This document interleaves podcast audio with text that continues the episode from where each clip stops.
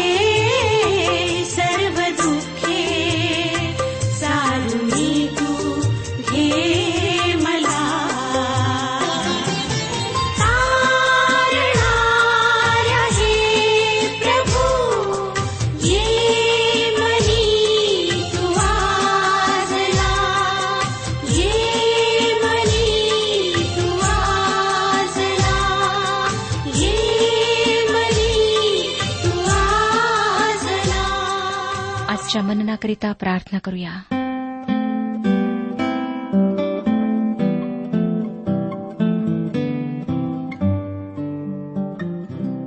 हे आमच्या प्रिय परमेश्वर पित्या तुझे वचन अतिमधूर आणि थंडगार जीवनी पाण्याप्रमाणे आहे. त्याने आमची आत्मिक तहान भागते. म्हणून आम्ही आज तुझ्या चरणी त्या वचनाकरिता आलो आहोत. आज तू आमच्याशी बोल.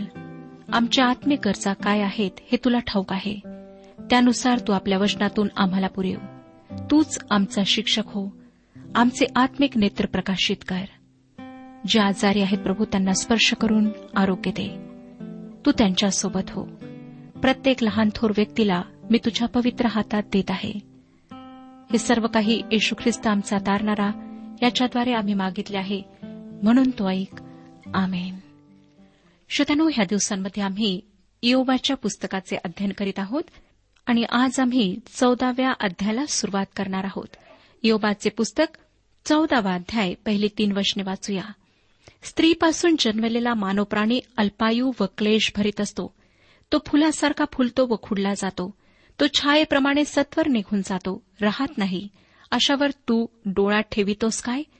अशा मला तू आपल्या न्यायसनासमोर नेतोस काय? श्रोत्यानो इयोब जे म्हणत आहे ते अगदी सत्य आहे. कष्ट मानवजातीसाठी अटळ आहेत त्यातून त्याची सुटका नाही. आणि जेवढे कष्ट अटळ आहेत तेवढाच मृत्यूही मानवासाठी अटळ आहे. जसे फूल खुडल्या जाते तसा मानवावर मृत्यू घाला घालतो. पुढे तो चौथ्या वचनात म्हणतो अमंगळातून काही मंगळ निघते काय? अगदी नाही. योमाचे हे बोलणे अगदी खरे आहे पण त्याच्या मुळाशी काय कारण आहे हे तुम्हाला माहीत आहे काय?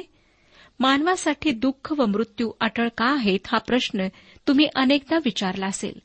पवित्र शास्त्र आम्हाला त्याचे अतिशय योग्य उत्तर देते. जेव्हा देवाने आदम व हवा यांना निर्माण केले तेव्हा त्याने त्यांना एका विशिष्ट झाडाचे फळ न खाण्याची सूचना दिली.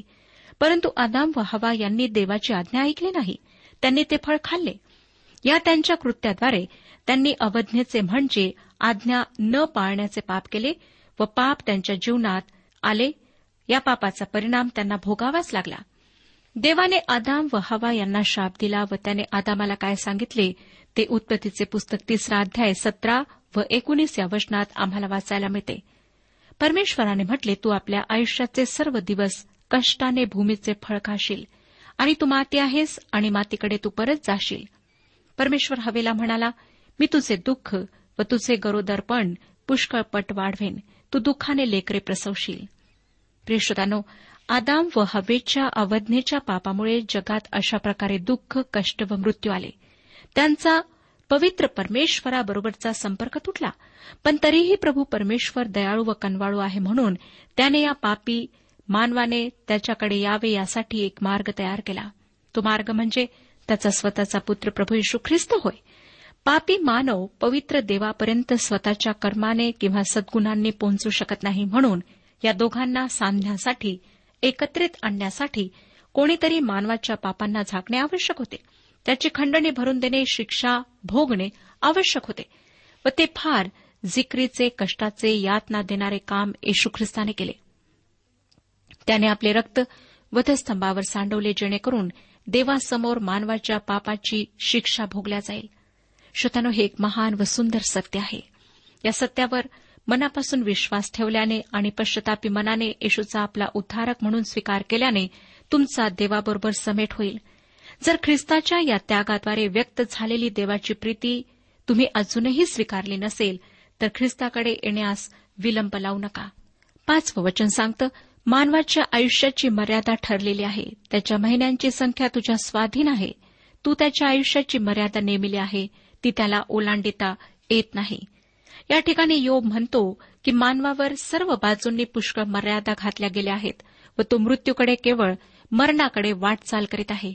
हे संपूर्ण जीवन दावीद आपल्या स्तोत्रात म्हणतो त्याप्रमाणे मृत्यूछायेच्या दरीतला प्रवास आहे. व शेवटी ही दरी अधिक आणि अधिक निमुळती होत जाते व तिच्या टोकाशी आम्हाला मृत्यू गाठतो. म्हणजे आम्ही सतत मरणाच्या छायेत वावरत असतो. कोणीतरी असे म्हटले आहे की जो क्षण आम्हाला जीवन देतो तोच क्षण आमच्यापासून ते काढून घ्यायची सुरुवात करतो. दुसऱ्या शब्दांमध्ये सांगायचे झाले तर प्रत्येक जन्माला मृत्यूचा शाप असतो. जन्म म्हटले की मृत्यू अटळ आहे. तो पुढे काय म्हणतो ते आपण चौदावाध्याय सात ते अकरा वचनांमध्ये वाचूया.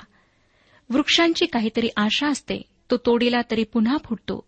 त्याला धुमारा फुटावयाचा राहत नाही. जमिनीत त्याचे मूळ जून झाले असले त्याचे खोड माती सुकून गेले असले तरी पाण्याच्या वासाने ते पुन्हा फुटते. नव्या रोप्याप्रमाणे त्यास फांद्या येतात. पण मनुष्य मेला म्हणजे तो तसाच पडून राहतो. मनुष्याने प्राण सोडिला म्हणजे तो कोठे असतो? समुद्राचे पाणी आटून जाते नदी आटून कोरडी होते. श्रोत्यानो या ठिकाणी योबाने मानवाची तुलना झाडाबरोबर केली आहे. आणि झाडाचे खोड जरी सुकून गेले तरी त्याच्या मुळांना पाण्याच्या वासाने कोंब फुटतात. परंतु मानवाचे तसे नाही. तो एकदा मरण पावल्यावर त्याचे काय होते हा प्रश्न योबाने या ठिकाणी उपस्थित केला आहे. हा अत्यंत महत्त्वाचा प्रश्न आहे आणि मला वाटते की प्रत्येक व्यक्तीने हा प्रश्न स्वतःला विचारणे फार फार आवश्यक आहे. माझे मृत्यूनंतर काय होणार?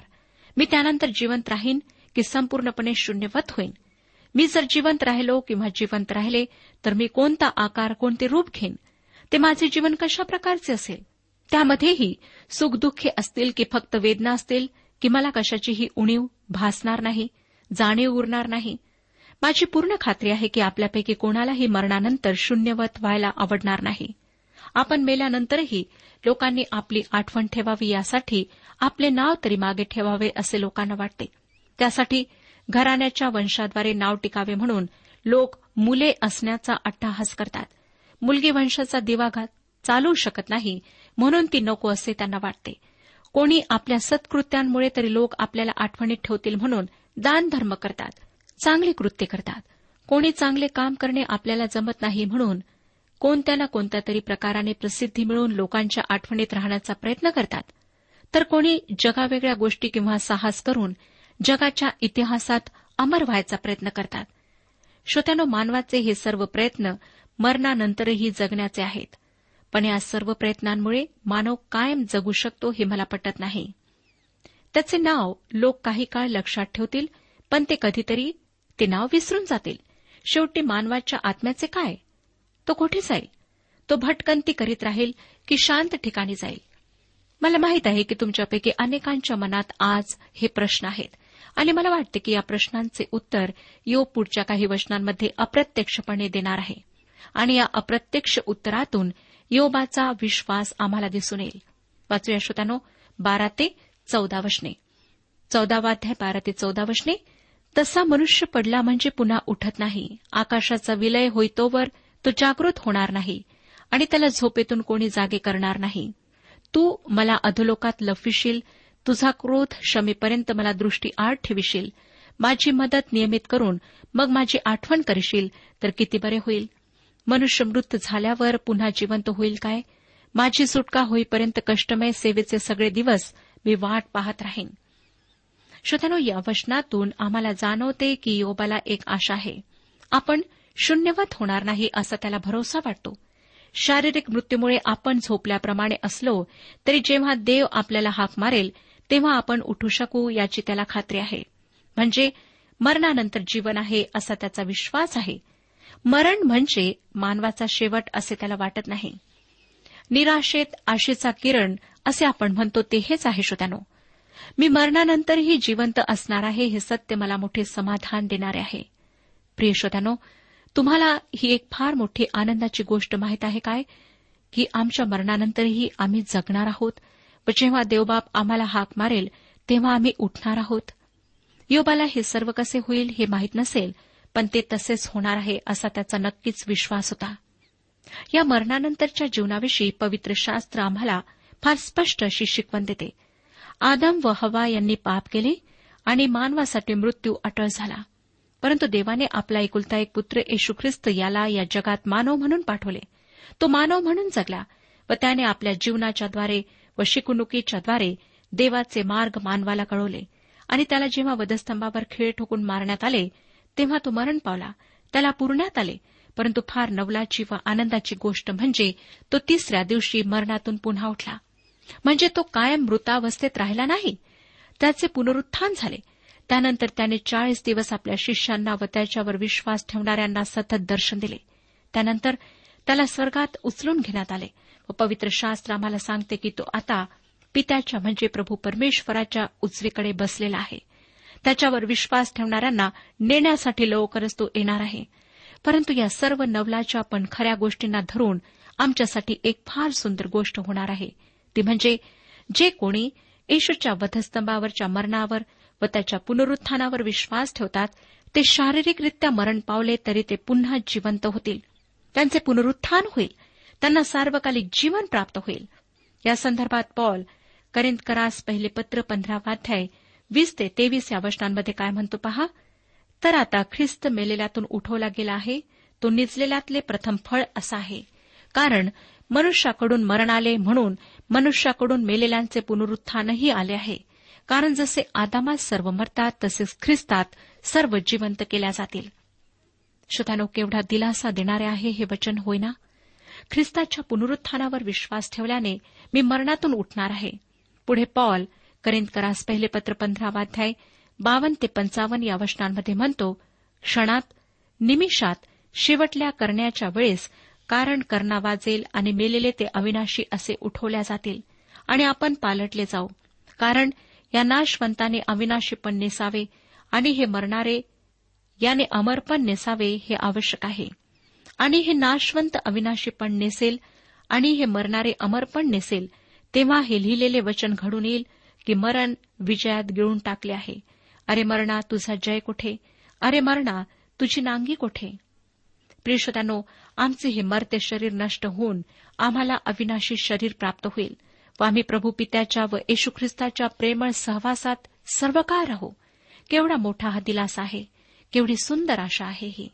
आता मरणाचे भय धरायची गरज नाही. अपघाती मृत्यूला घाबरायचे कारण नाही. कारण मेल्यानंतर आम्ही ख्रिस्ताच्या मधुर सहवासात असणार आहोत. श्रोत्यानो ह्याची मला एकशे एक टक्के खात्री आहे. हे जीवन एक मृत्यूची सावली असलेल्या दरीतल्या प्रवासासारखे असेलही पण त्या मृत्यूनंतर मला माझा तारक ख्रिस्त भेटणार आहे. यापेक्षा दुसरी कोणतीही सुंदर आशा आमच्या जीवनात असू शकत नाही.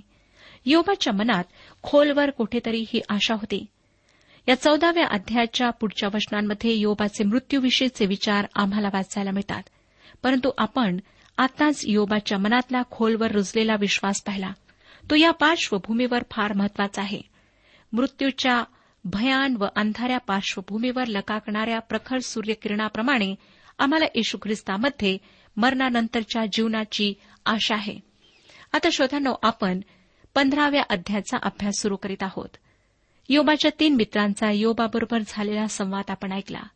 आधी अलिफज मग बिल्दत आणि नंतर सोफर या तिघांनीही योबावर गुप्त पापाचा आरोप केला. योबाच्या गुप्त पापामुळे तो दुःख भोगत आहे असा निष्कर्ष त्यांनी काढला. त्यांच्या या आरोपामुळे योबाचे दुःख अधिकच वाढले. कारण मित्र म्हणून त्यांची योबाला काही मदत तर झालीच नाही पण मनस्ताप मात्र झाला. योबानेही त्यांना चांगले खरभडीत उत्तर दिले. आता त्यांच्या या संभाषणाची दुसरी फेरी आपण पाहणार आहोत. या दुसऱ्या फेरीची सुरुवात अलिफजच्या बोलण्याने होते आणि आपण पाहिले की अलिफज अध्यात्मवादावर विश्वास ठेवणारा होता. त्याला स्वप्न आणि दृष्टांत ह्यावर विश्वास वाटत होता. त्याला वाटत होते की त्याचा अनुभव जगावेगळा आहे आणि तो इतरांनी ऐकायलाच पाहिजे. आजकाल अनेक विश्वासणारे लोक आपले देवाबरोबरचे अनुभव इतरांना सांगण्यासाठी प्रयत्न करतात. त्यांना वाटते की त्यांचे अनुभव बहुमूल्य आहेत आणि त्यातून काहीतरी शिकता येण्यासारखे आहे. त्या अनुभवांमधून काही सत्य ते शोधण्याचा प्रयत्न करतात. प्रियश्रोत्यानो देवाच्या विपुल कृपेचा अनुभव घेणे गैर नाही. त्याचा मोहळातून पाझरणाऱ्या मधापेक्षाही मधुर सहवास अनुभवणे आनंददायक आहे. परंतु त्यावरून त्याच्याविषयी अनुमान काढणे व अनुमानावर विश्वास ठेवून चालणे धोक्याचे आहे. हे अनुभवच सत्य आहेत असे मानणे चुकीचे आहेत. यामुळे खरे जे सत्य आहे त्याकडे आम्ही दुर्लक्ष करतो. देवाचे वचन हे ते खरे सत्य आहे. आमचे अनुभव त्या सत्याच्या अनुषंगाने असायला हवेत.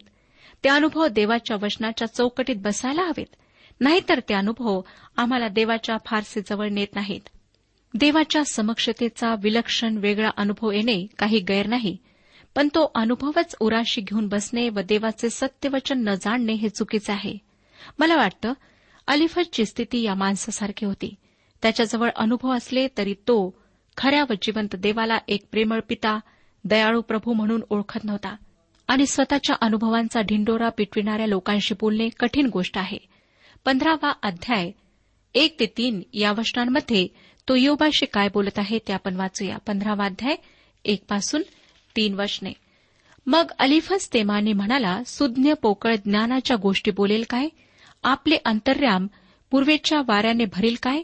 निष्फळ बोलून निरर्थक भाषणे करून तो वादविवाद करील काय?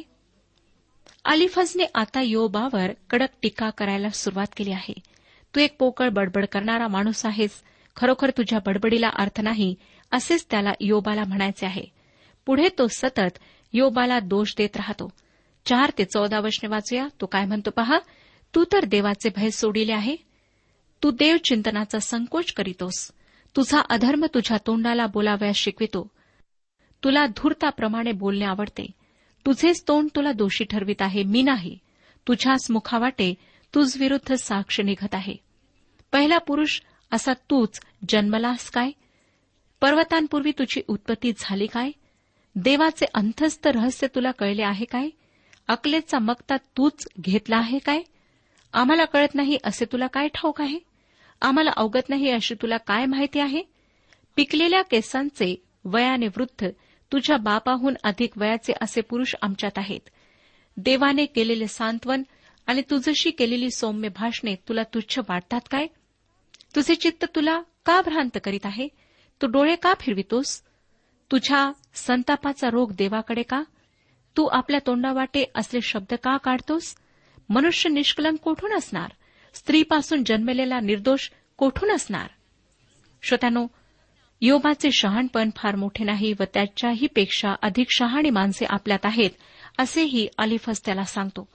आणि विशेष म्हणजे तुझ्यापेक्षा आम्ही तिघे तुझे मित्र अधिक सुज्ञ व शहाणे आहोत असे तो म्हणायला कमी करीत नाही. तो त्याला असेही सांगतो की योबा तू एक साधा सुद्धा माणूस आहेस. तू स्वतःला श्रेष्ठ समजून पापात राहू नकोस. या पंधराव्या अध्यायाच्या चार ते चौदा या वचनात आम्हाला ह्याच गोष्टी वाचायला मिळाल्यात. पुढे तो पंधराव्या वचनात एक महत्त्वाचे विधान करीत आहे. पहा तो आपल्या पवित्र जनांचाही विश्वास धरीत नाही. आकाशही त्याच्या दृष्टीने निर्मळ नाही. त्याचे हे वाक्य सत्य आहे. परमेश्वराच्या दृष्टीने आकाशे देखील स्वच्छ नाहीत. या ठिकाणी महत्त्वाचा मुद्दा हा आहे श्रोत्यानो की देवाच्या दृष्टीने काही एक स्वच्छ नाही शुद्ध व पवित्र नाही मग योब देवासमोर कसा निर्दोष होऊ शकतो? जेव्हा प्रभू यशू ख्रिस्त मरण पावला तेव्हा तो फक्त मानवजातीच्या सुटकेसाठीच मरण पावला नाही तर त्याच्या या उद्धाराच्या योजनेत नवी सृष्टी व नवे आकाश यांच्याही निर्मितीची योजना आहे. अलिफस योबाला पुढे सोळाव्या वचनात सांगतो तर तो पाण्यासारखे पातकाचे प्राशन करीतो असल्या अमंगळ व भ्रष्ट मानवाची काय कथा? श्रोत्यानो हे अलिफसचे वाक्य ही सत्य आहे. कारण जर आकाशे स्वच्छ नाहीत त्यांना जर तारणाची गरज आहे तर मानवाला त्या तारणाची कितीतरी मोठी गरज आहे. पण त्याचे हे बोलणे योबाला व त्याच्या परिस्थितीला लागू होत नाही. तो पुढे म्हणतो वीस आणि एकवीस वचनांमध्ये पंधरावाध्याय वीस आणि एकवीस वचने. दुर्जन जन्मभर आणि जुलमी मनुष्य त्याची आयुष्य मर्यादा संपेपर्यंत यातना भोगितो. दहशतीचा शब्द त्याच्या कानात घुमत असतो. भरभराटीच्या काळात विध्वंसक त्याचवर चालून येईल या ठिकाणी सुद्धा अलिफज योबावर पुन्हा तोच अप्रत्यक्ष आरोप करीत आहे की योब दुष्ट आहे आणि त्याने काहीतरी पाप लपवलेले आहे. असल्या आरोपांनी योबाचा काही एक फायदा होणार नाही पण या मित्रांविषयी त्याचे मन कटू बनत चालले आहे. श्रोत्यानो आजच्या या अध्ययनात आपण ज्या महत्त्वाच्या गोष्टी पाहिल्या त्यांची आपण थोडक्यात उजळणी करूया. आपण पाहिले की योब अतिशय वैतागलेला असला थकलेला असला निराश झालेला असला तरी त्याच्या मनात खोलवर एक विश्वास आहे. तो चौदाव्या अध्यायातील बाराव्या वचनात व्यक्त झाला आहे. आम्हा सर्वांकरिता मरणानंतर जीवन आहे परंतु त्यामध्ये आम्ही ख्रिस्ताबरोबरचे सार्वकालिक जीवन जगणार आहोत की त्याचा धिक्कार केल्यामुळे सार्वकालिक नरक यातना भोगणार आहोत हे ठरवणे आमच्या हातात आहे. त्यानंतर पुन्हा योब व त्याच्या मित्रांच्या संभाषणाच्या दुसऱ्या फेरीची सुरुवात आपण पाहिली. येशू ख्रिस्ताने मरणावर विजय मिळवला. तो आजही जिवंत आहे व जे त्याच्यावर विश्वास ठेवतात ते मरणातून जीवनात पार जातात. तुम्ही या तुमच्या आत्म्याविषयीच्या अत्यंत महत्त्वाच्या बाबीविषयी जर अजूनही निर्णय घेतला नसेल तर आजच त्याविषयी विचार करा. श्रोत्यानो जे ख्रिस्तावर विश्वास ठेवतात त्यांच्यासाठी स्वर्गामध्ये जागा ठेवलेली आहे. परंतु जे ख्रिस्ताला नाकारतात त्यांच्याकरिता कुठलीच आशा नाही. हे मी सांगत नाही परंतु परमेश्वराचं पवित्र वचन सांगत आहे. जेव्हा आपण ख्रिस्तावर विश्वास ठेवता त्याच्याद्वारे पापांची क्षमा प्राप्त करून घेता तेव्हा आपणाला एक नवीन जीवन प्राप्त होते. आपण ख्रिस्तामध्ये एक नवीन सृष्टी होता. परंतु ख्रिस्ताला नाकारून आपण ख्रिस्तापासून देवापासून दूर जाता. आणि मग जी व्यक्ती देवापासून दूर जाते तिच्याकरिता कुठलीही आशा नसते. आज जेव्हा ही कृपेची वेळ आहे तेव्हा संधी साधून घ्या. आपल्या पापांची कबुली द्या. पापांबद्दल पश्चाताप करा आणि ख्रिस्ताला आपल्या जीवनात तारणारा म्हणून स्वीकारा. आम्हाला माहीत नाही श्रोत्यानो की आमचं जीवन कधी समाप्त होईल. ह्या पृथ्वीवरून आम्हाला कधी जावे लागेल? मृत्यू आम्हाला कधी आलिंगन देईल? कोणालाच माहीत नाही. कदाचित आपण विचार करीत असाल की मी तरुण आहे. मला ह्या गोष्टींची आवश्यकता नाही. परंतु प्रत्येक तरुण व्यक्ती मी आपणाला विचारू इच्छिते की काय उद्याचा दिवस आपण पाहाल ही आपण शाश्वती देऊ शकता. वृद्ध व्यक्तींना मी विचारते की तुम्हाला माहीत का की आपण किती वर्षे ह्या पृथ्वीवर जगणार? म्हणून जेव्हा आज परमेश्वर आपल्या वचनाच्याद्वारे आपणाला सतर्क करीत आहे तो आपणाशी बोलत आहे तेव्हा आपल्या गतजीवनातील पापांबद्दल पश्चाताप करा. त्या पापांना कबूल करा. होऊ शकतं की आपण अगदी फार गुप्त अवस्थेत पाप केलेला आहे त्याविषयी कोणालाच माहीत नाही परंतु परमेश्वराला सर्व काही ठाऊक आहे. त्या सर्व पापांना कबूल करा. तो तुम्हाला पापांपासून सुटका देण्याकरिता तयार आहे.